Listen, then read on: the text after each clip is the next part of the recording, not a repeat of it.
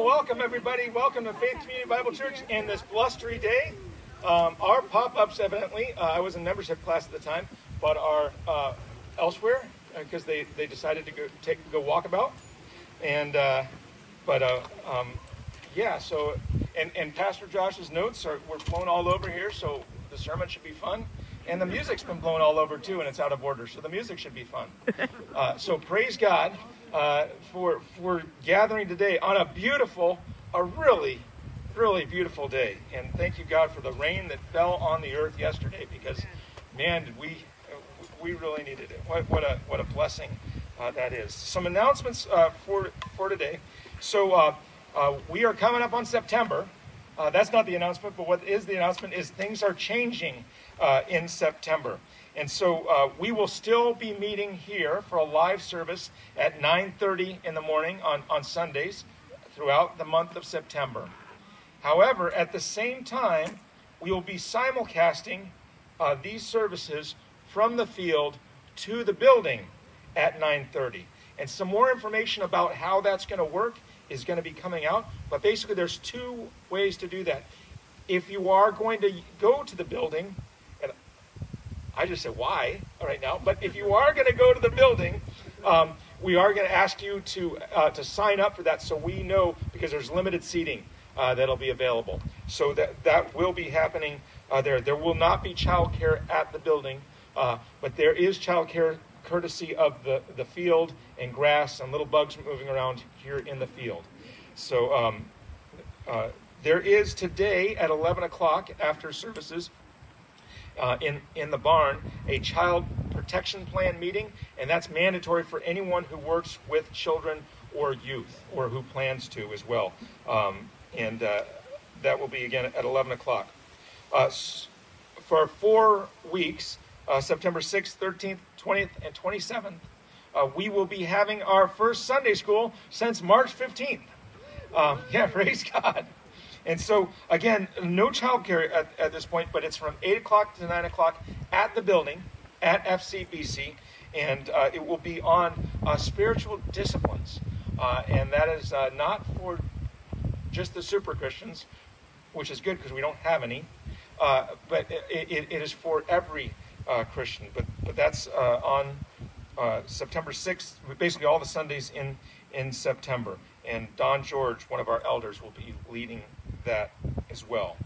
Um, if you need or, or would li- like to have a reminder to be praying for Sue Gagne and, and Tom, uh, there are some wristbands back there on the table over there in two sizes uh, adult and smaller adult or youth. And, uh, and, and those are free for the taking, and we would love for you to take those. Thank you for the, to the Chamberlains for putting those uh, together. Um, youth group starts on September 13th. That was not too loud. Okay. Youth group starts on September 13th. there you go. And it is, uh, we're restructured this a bit. We are really excited about, uh, about youth group. Uh, there will be a different theme every month. This month's or September's theme is Why Am I Here? The meaning of life. And, uh, and, and, the kickoff, though, uh, starts right at 6 o'clock. It is down to the minute. There's a lot to do. We are excited. If you are interested in that, uh, please uh, uh, check out the website. There is also on your bulletin uh, a place that you can sign up to, to get text messages instead of emails. but the website already has some of the information on what we are, are doing there as well. That is all of our announcements. Let's prepare uh, for for uh, for worship.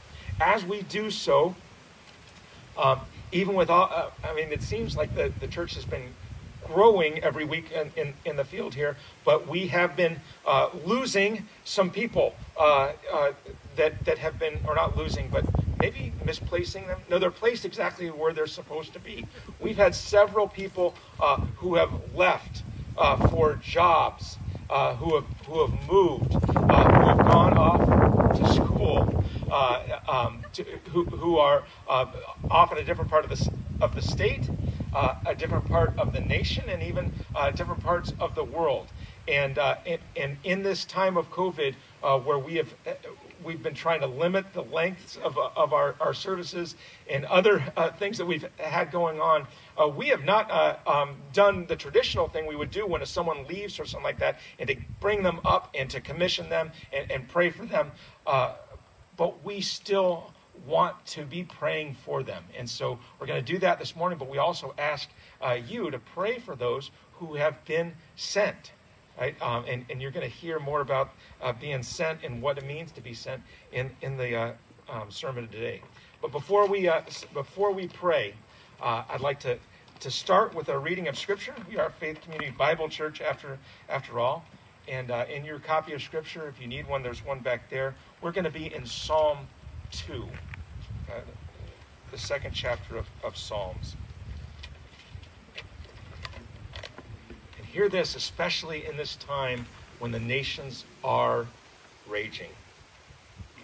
Why do the nations rage?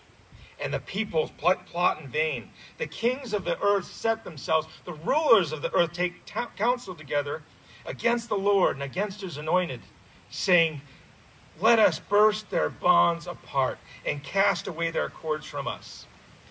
He who sits in the heavens laughs. The Lord holds them in derision.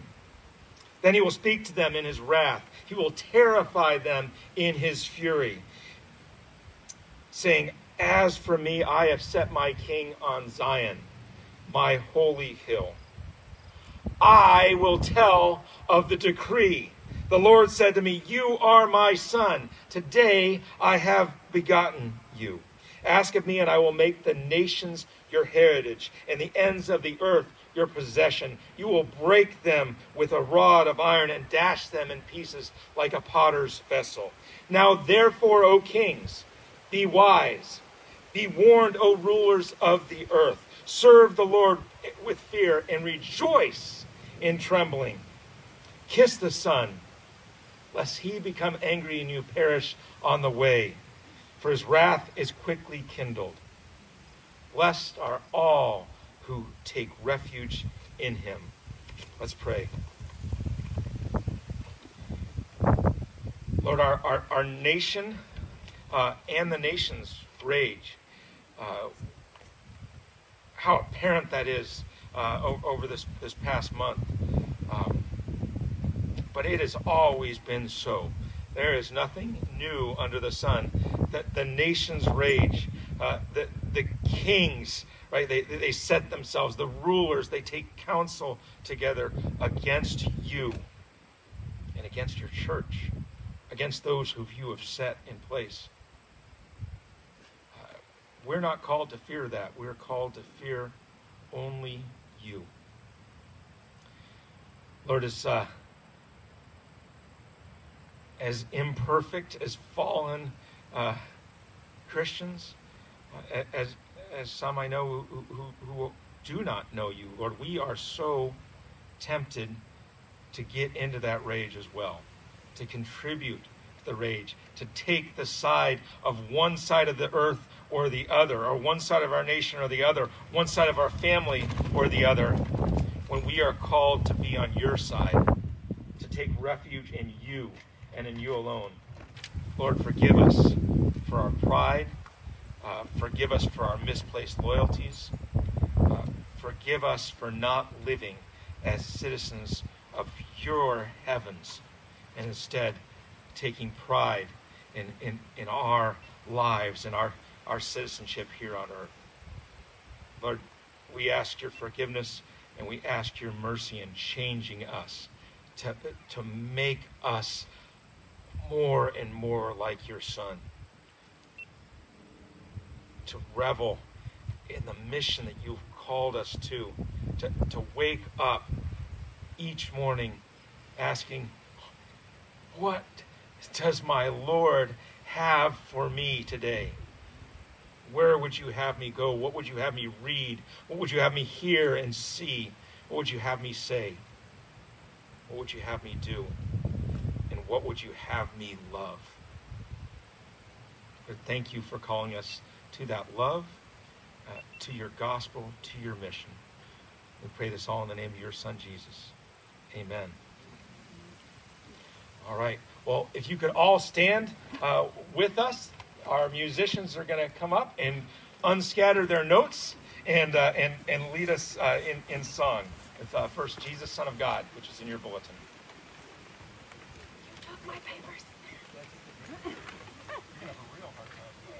Did they fly away? Oh no. It may take a little while.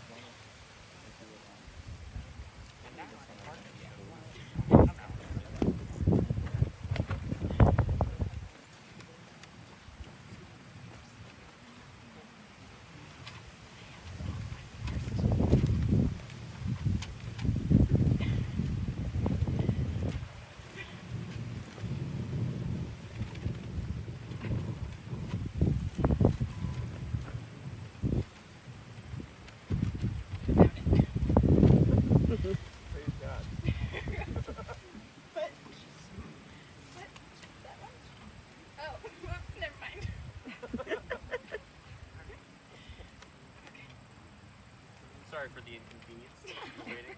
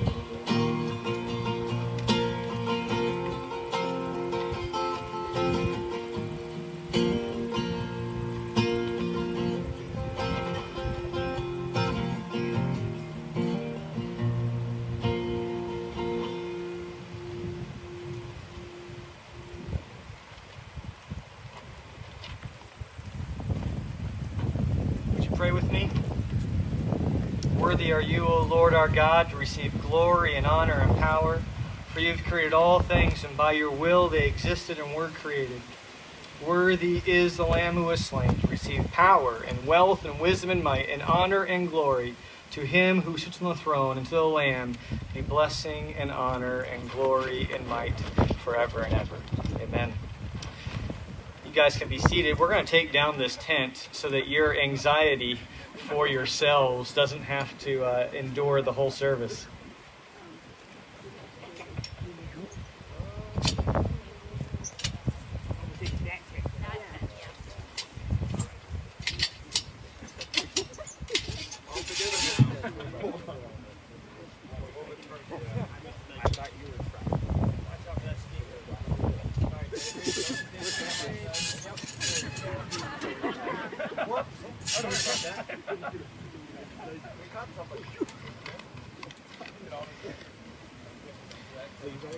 Well, a couple weeks ago, I saw Pastor Pat preaching from the Kindle, and I thought, oh, that's smart. Uh, I don't have to have the sermon notes fly around. And so uh, I took a page from, uh, from his book there, and uh, hopefully that will keep the sermon intact. But we're in Philippians chapter 3. We're in this book of Philippians. If you're our guest, welcome. My name is Pastor Josh. Uh, been here for, I guess I'm going on uh, 12, 13 years. Gotten to be one of the pastors here. Uh, Jeff Owen was a mentor of mine for uh, the first nine years of that. And then Pastor Pat and I have been another dynamic duo to be used by the Lord. And uh, grateful to be able to serve you and get to know you. If you're our guest and I haven't met you before, please say hello afterwards. Love to meet you. Uh, the book of Philippians. Again, we usually offer you the page numbers.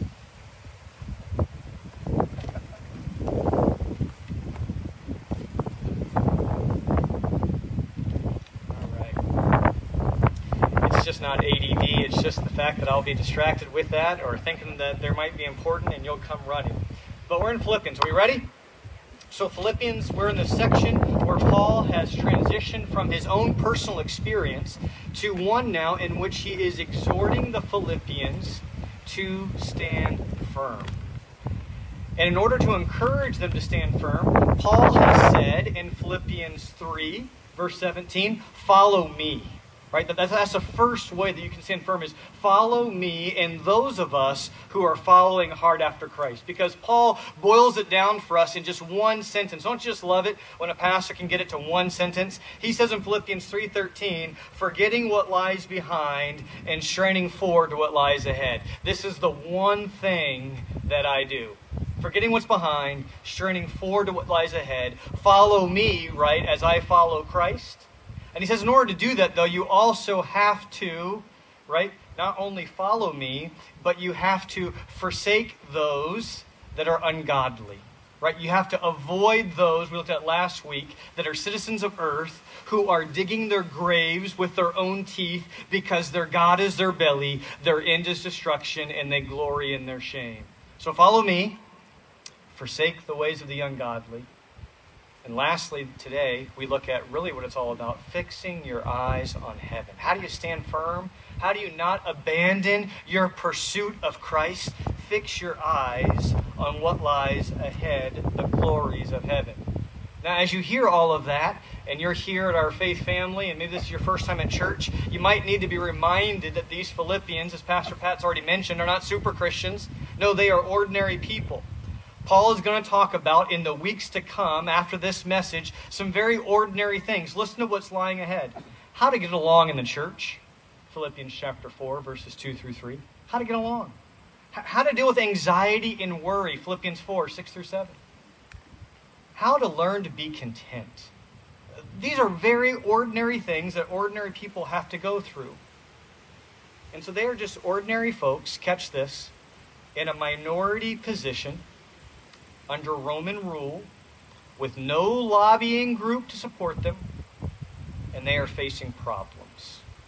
So, Faith Family, do some math here, connect the dots, read between the lines.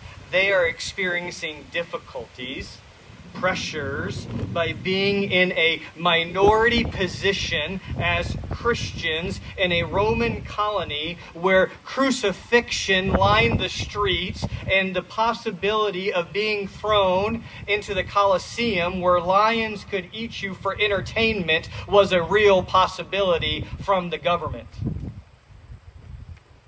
The governors and the Caesars of ancient Rome opposed Christians. Why? Well, they believed that Rome's prosperity depended upon the worship of Rome's gods, small g, gods. Rome's prosperity depends upon the worship of Rome's lowercase g gods. And Christians in a minority position oppose the worship of Rome's gods and therefore Rome's gods are threatened by Christians. And so they oppose Christians.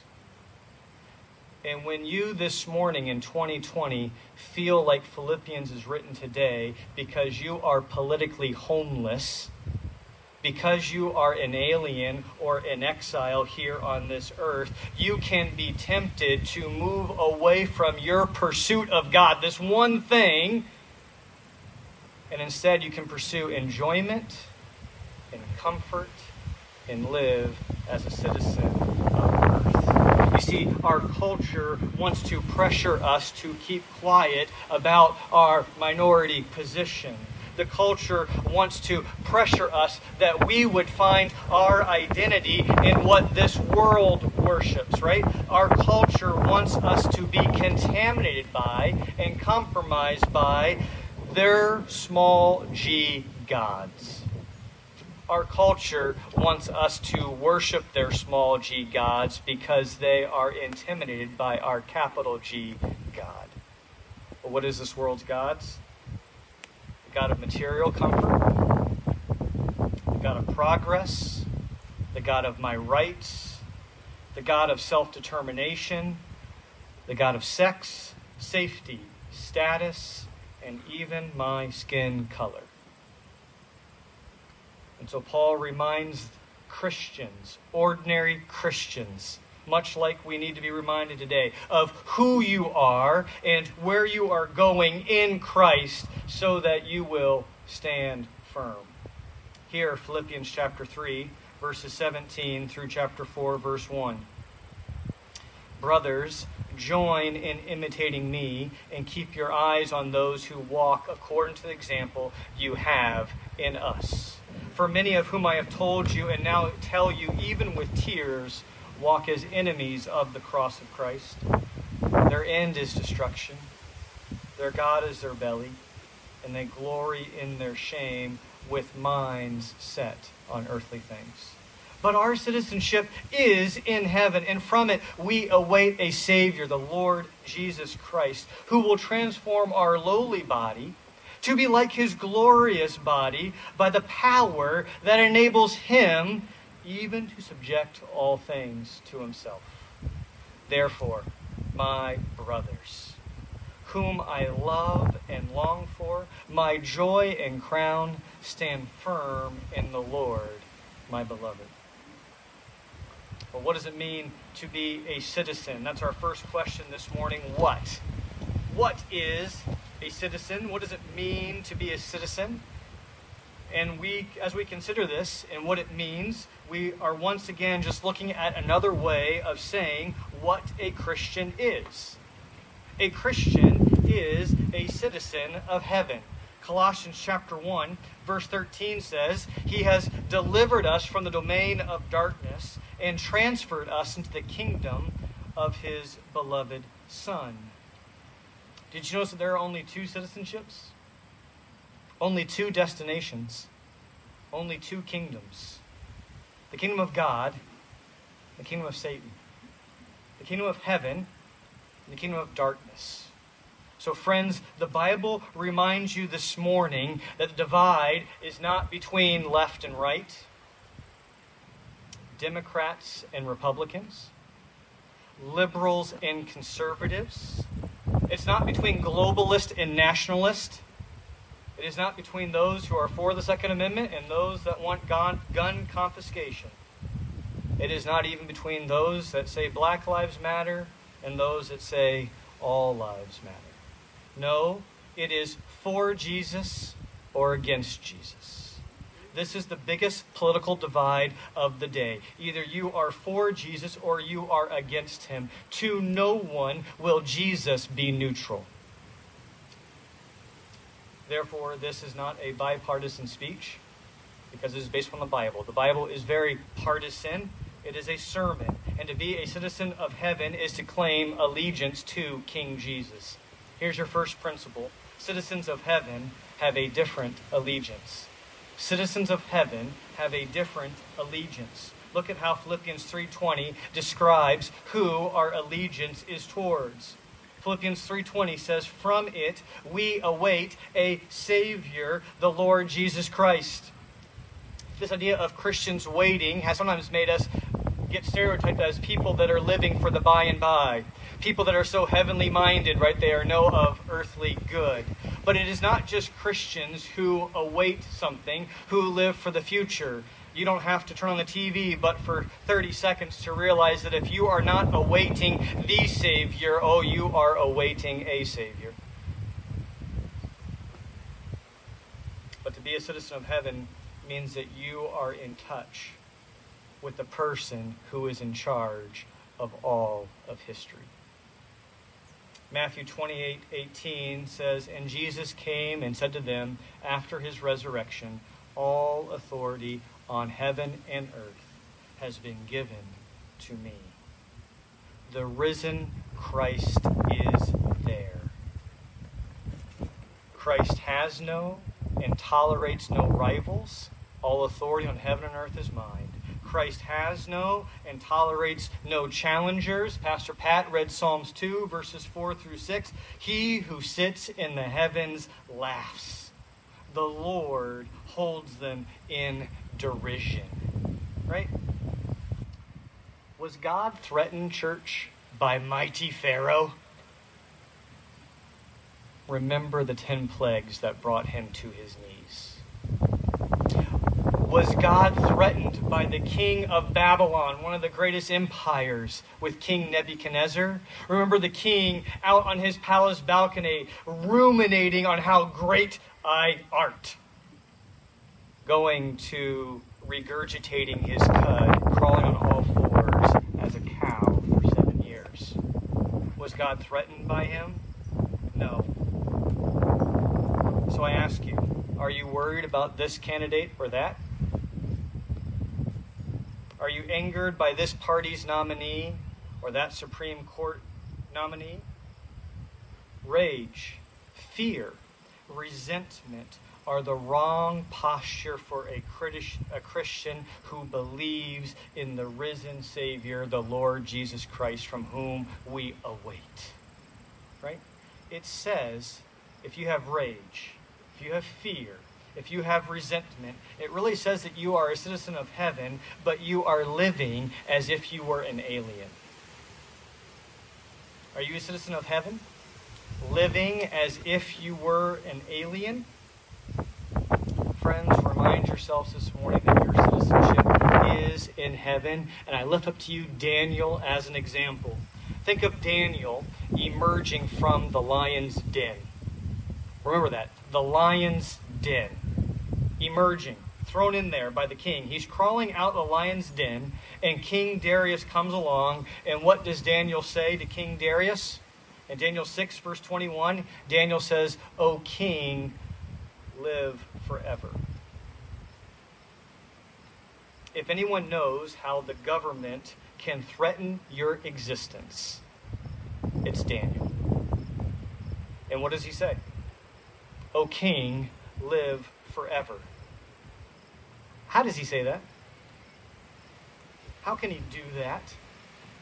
Well, Daniel knows the one who is in heaven, who sits and who laughs and who holds the nations that rage in derision. I think of Martin Luther's hymn, A Mighty Fortress is Our God, the Prince of Darkness grim. We tremble not for him. His rage we can endure, for lo, his doom is sure. One little word will fell him, topple him. Why? Because King Jesus is the mighty Lord of the universe. Look at verse 21. He is the mighty Lord of the universe who is able even to subject all things to himself. Able to subject all things to himself. This language is remarkable because up until this point, that phrase has only been used of God the Father. And now, because Christ has resurrected, that resurrection power that we just sung about, because he is there at the Father's right hand, now it is applied to Christ's own power that he is able to subject all things to himself, including the Lord and Savior of the day, Caesar, including the Republican Savior, Donald Trump, including the Democrat Savior, Joe Biden. He is able to subject all things to himself. He does not need preferable trends. We have now learned a word called unprecedented. We are living in unprecedented times. Everything is unprecedented. That was an adjective that we are now just familiar with, but it does not only apply to Christ in moments of crisis.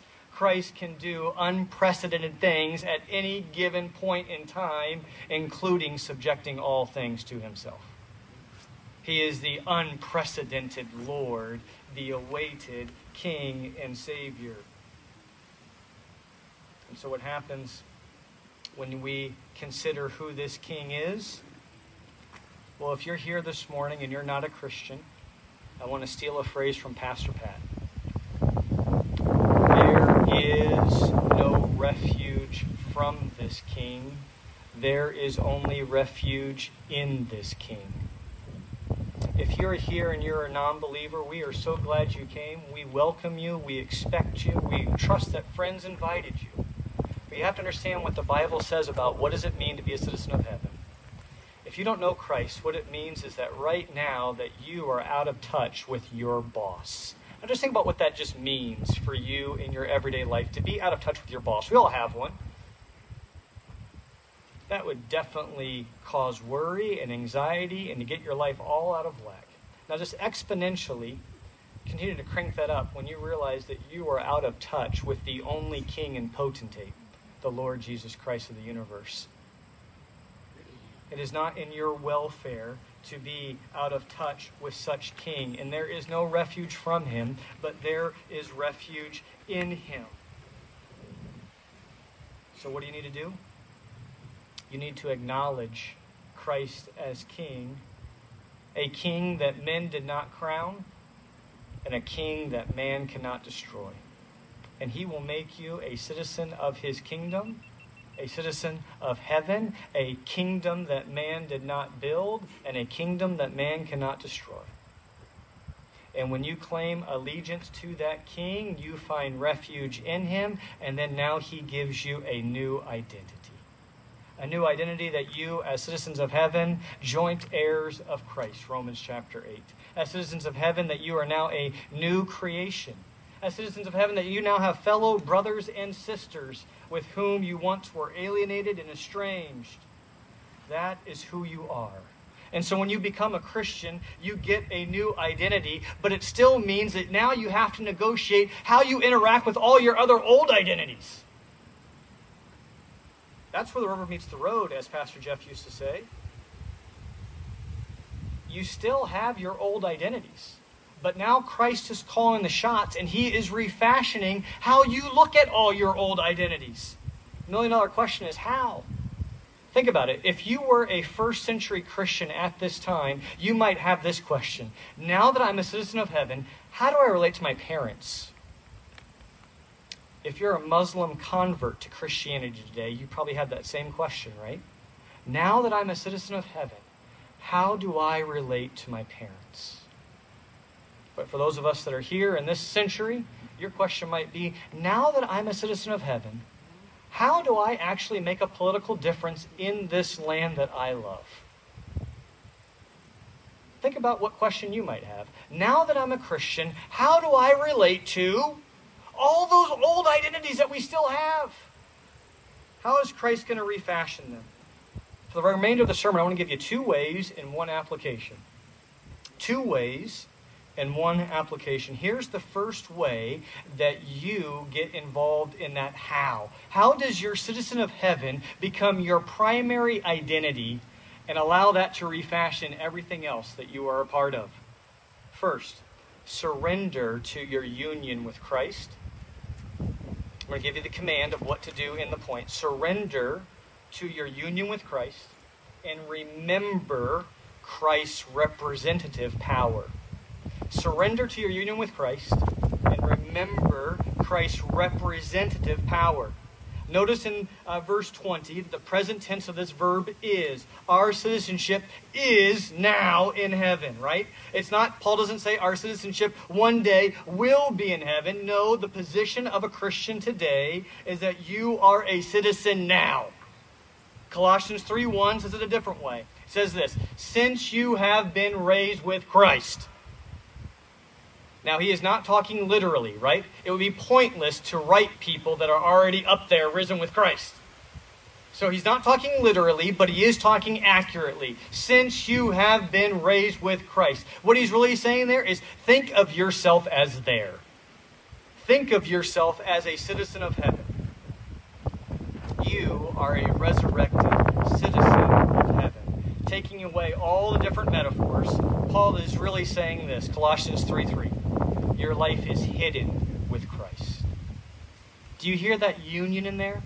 Your life, believer, is hidden with Christ. That is representative power if you will surrender to your union. You know what that means? The fact that you're united with Christ? It means that you have an advocate.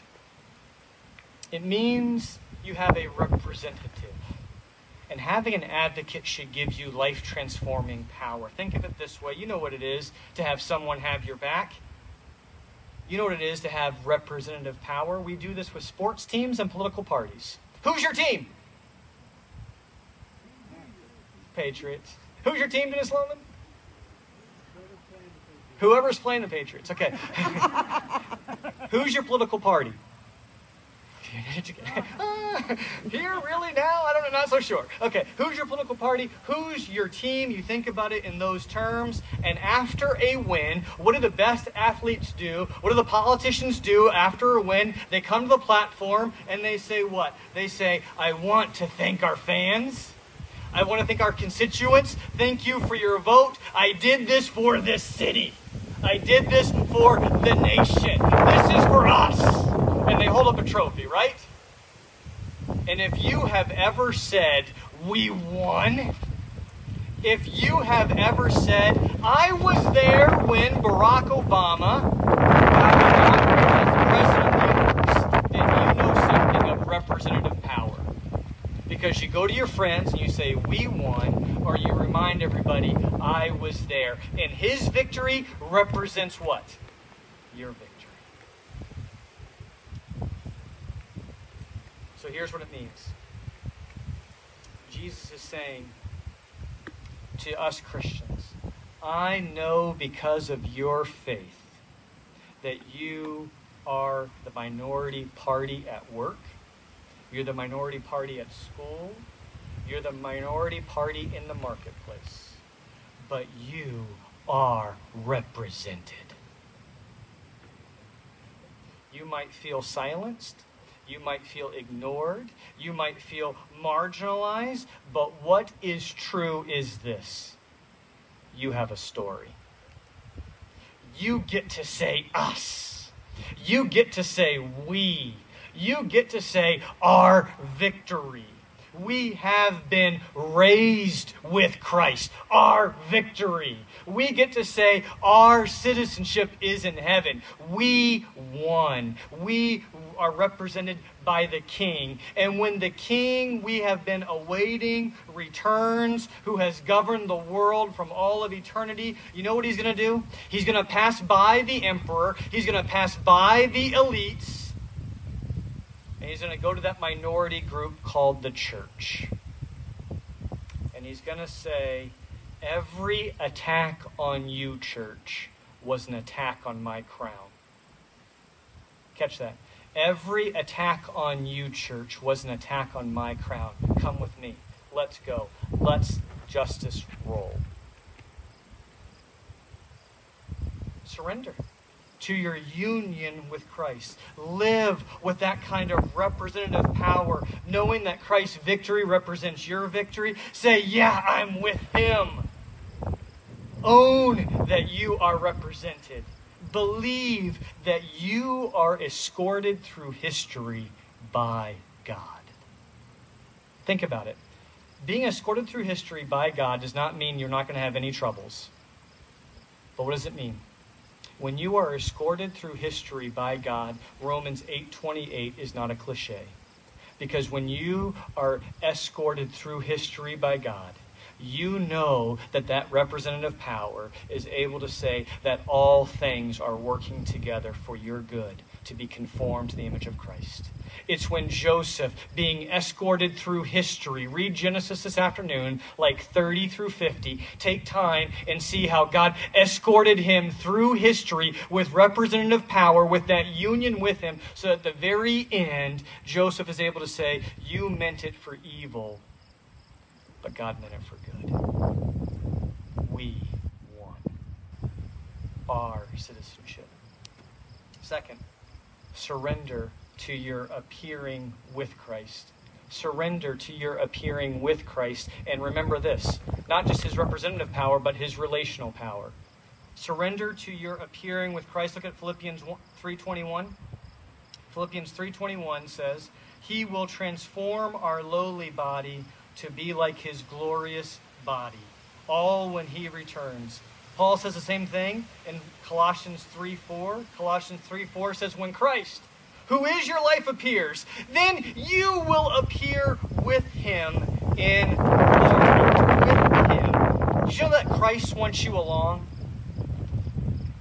Christ wants you along. He wants you with him. It is not just that Christ comes back. It is that he comes back and he gathers his people who are so inseparably intertwined with his love that he will transform your body of humiliation to be like his body of glorification. So, what does that mean? Paul's very honest. Your current lot might be one of suffering, it might be one of persecution, it might be one of marginalization. Great. Christ's road to resurrection glory also went through the humiliation of the cross. The theme of humiliation to exaltation is through this entire letter. Listen to Philippians 2, verse 8. In being found in human form, he, Jesus Christ, humbled himself by becoming obedient to the point of death, even death on a cross. Humiliation to exaltation. And what gets you from humiliation to exaltation? We looked at that last week. It's faith. A faith that fixes its gaze not on your negative circumstances, not on the risks that you have to take, but it's faith that fixes its gaze on God's promises. Last week we looked at Moses. This week I encourage you to look at Abraham in Hebrews chapter 11. Hebrews 11, verses 9 through 10. This is talking about Abraham. And think about how he fixes his faith on God's promises in the future. By faith, Abraham went to live in the land of promise as in a foreign land, living in tents with Isaac and Jacob, heirs according to the same promise. For he was looking forward to the city that has foundation and whose designer and builder is God. What's it saying there? A faith that perseveres, right? A faith that is saving you from destruction is one that is future oriented. Because in the future, there is a promised work of God. He will change your body of humiliation, and He will give you a body like His glorious one. And so faith learns to sing the song that we've all sung in church a million times Ponder anew what the Almighty can do if with His love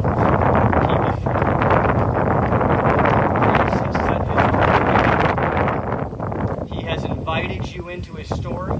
He has intertwined your future with His future so that what He has earned, a glorious body through resurrection, now He freely gives to you. And know this, believer everything that is true of Christ is true of you. Everything that is true of Christ is true of you. So even though the world wants you to feel that your minority position is embarrassing, even the world wants you to feel that your minority position is on the wrong side of history, Christ is never embarrassed to stand by you and to stand with you. So don't be embarrassed to stand with him. You remember being a kid? Remember being a kid? Now, all things being equal here, I know it's not everyone's background, but just kind of picture this with me. All things being equal, you remember being a kid, and you had parents who weren't perfect, but they were healthy and they loved you. And being a little kid, let's say under the age of seven, you just loved being with your parents.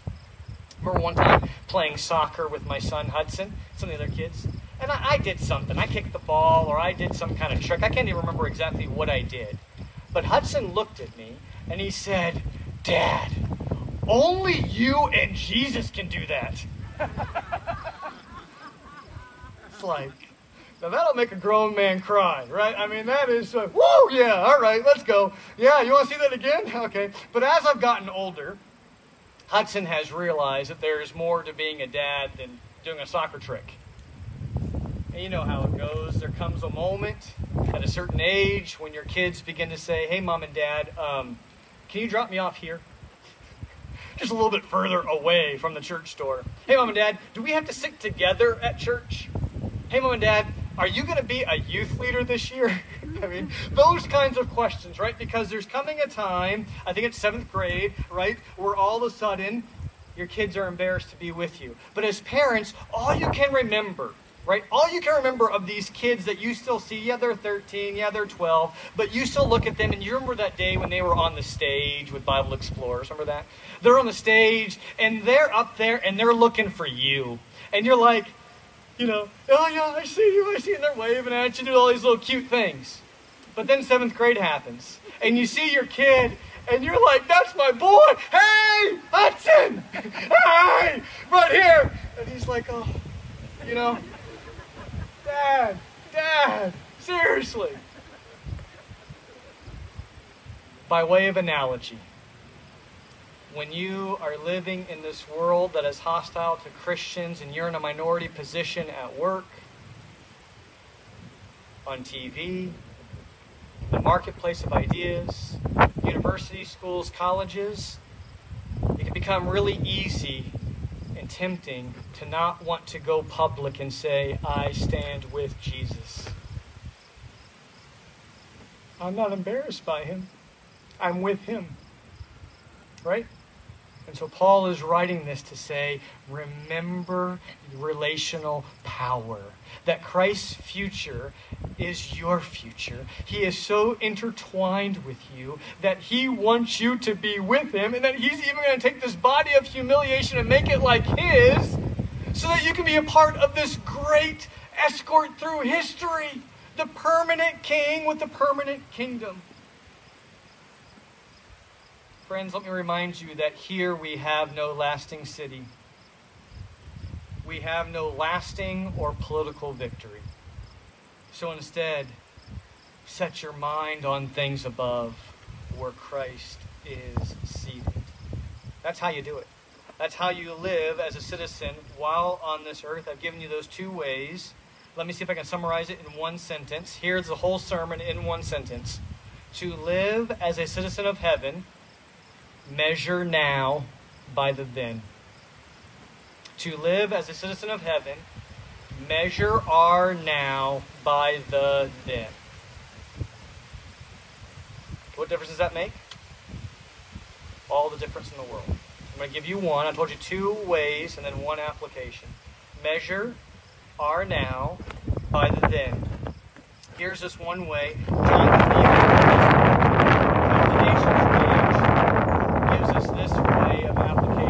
fitting for where we are in time. He says this. Here's our application. Put your political hopes politically first in the church.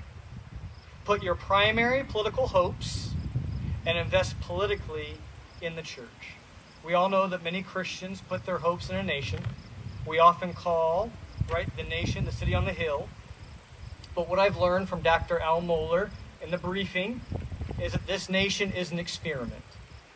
But what I've learned from the Bible is the church is a certainty. Our nation is an experiment, but the church is a certainty. The gates of hell will not prevail against it. So here's his application for us. Before wanting to redeem the nation with your political engagement or your vote, we are to live as a redeemed community in the church with your life. Right? The church is to be that model community to the world. It is here in the church where you learn to love your enemies. Seriously. It is in the church where you learn to love your enemies. Paul's going to address that in Philippians 2 through 3. Two ladies that can't disagree that Paul actually has to go public with their names in Scripture. Here's the point. We say this about our homes. You can't export what you haven't first imported. I can't export being a disciple maker in the church if I have not imported that into my own household, right? And we can't export out there to the nation what we haven't imported in here and how we've lived as a church. You get that? So Jonathan Leeman says this Don't tell me you're interested in politics if you are not pursuing justice or just politics within your church among old and young. I've adapted some questions from this chapter. He says this You who preach the sanctity of life, do you practice loving children in the nursery, Bible explorers, Sunday school, foster care and adoption? You who want immigration reform, do you practice hospitality with people ethnically or nationally different from you in your own home. You who speak against abortion, do you embrace the single parents in our church? You who talk about welfare reform, do you give to the Deacon Caring Board? Are you generous? You who proclaim that all lives matter, does your social media post show your love for those who disagree with you? I'll say that one again. You who proclaim that all lives matter, does your social media post show your love for those who disagree with you? Do you pray for them? You who preach the economy and job market, do you honor your boss with a sincere heart as you would obey the Lord? His point is this we must learn to be before we go out there and do. We must commit to doing it in here before we can commend it out there. So let me put it to you in words that you're familiar with hearing all the time in our church. We can change the culture out there by having a culture of disciple making in here. I have to just give it to you the way the Bible says it. The emphasis on the New Testament is about making disciples in the church, not necessarily about how to be politically engaged out there in the world. And so, our best way of being engaged outside is to make sure that we actually know how to live together on the inside, work it out together. The Apostle Paul could have talked a lot about Caesar, the Apostle Peter could have talked about him too, but they didn't. So, recognize what a church is, what a church does, and what is the mission of a church. It's not a casual social club, it's not a little lecture hall for a little inspiration. What is a church? It is a counter culture of what humanity can be in every area of life under the lordship of Christ. Think about how counterculture that is and how much it is needed out there and how many opportunities you have to practice it in here. We're going to do one because we're going to take the Lord's table. And as we get ready to take the Lord's table, I'm going to remind you of what's needed to take the Lord's table.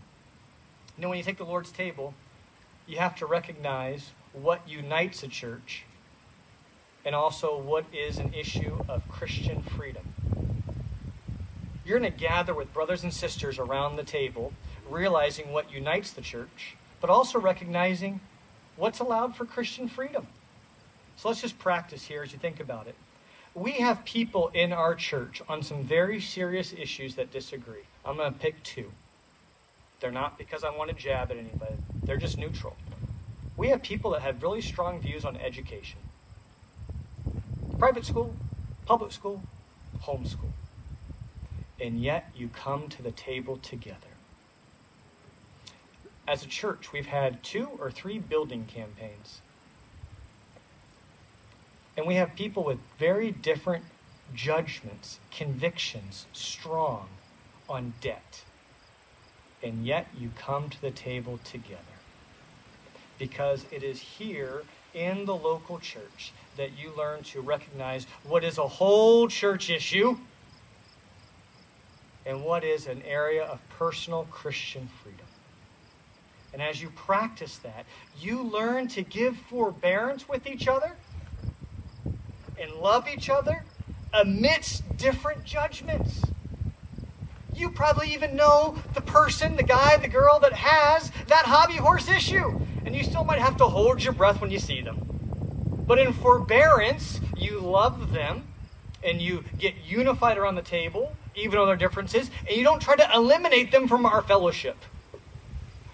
You don't want me to open up chapter and verse on Sunday morning and make it a membership issue on how you school your children, do you? I don't think so. You should walk out of this church if I do. It's not a whole church issue. There's freedom. What are whole church issues? The gospel. God created the world. Man sinned against God, rebelled against the king. And God sent his son, the heir to the throne, to die in your place so that he could include you in his future kingdom by making you a joint heir with Christ. That's a whole church issue. So we learn to love through our differences, not by eliminating our differences. We learn that we can have unity without uniformity. We can have unity without uniformity on mass. We can even have a little bit of diversity. Right? Here's the challenge a church that mirrors what the world talks about and how the world talks about it has stopped being the salt and light of the world. A church that talks about what the world talks about and how the world talks about it has stopped being salt and light. Put your primary political hope and invest politically first in the church. Remember, the nation is an experiment, but the church is a certainty because we are citizens of heaven and we will eventually no longer be citizens of America, and we represent the eternal, immortal, only wise King. And I believe that will make a world of difference in how you engage politically. How do you make a difference politically? Represent the king. Represent the king. Remember who you are. Remember who you are. Political parties can make for useful instruments, but they are horrible identities. Your identity is in Christ.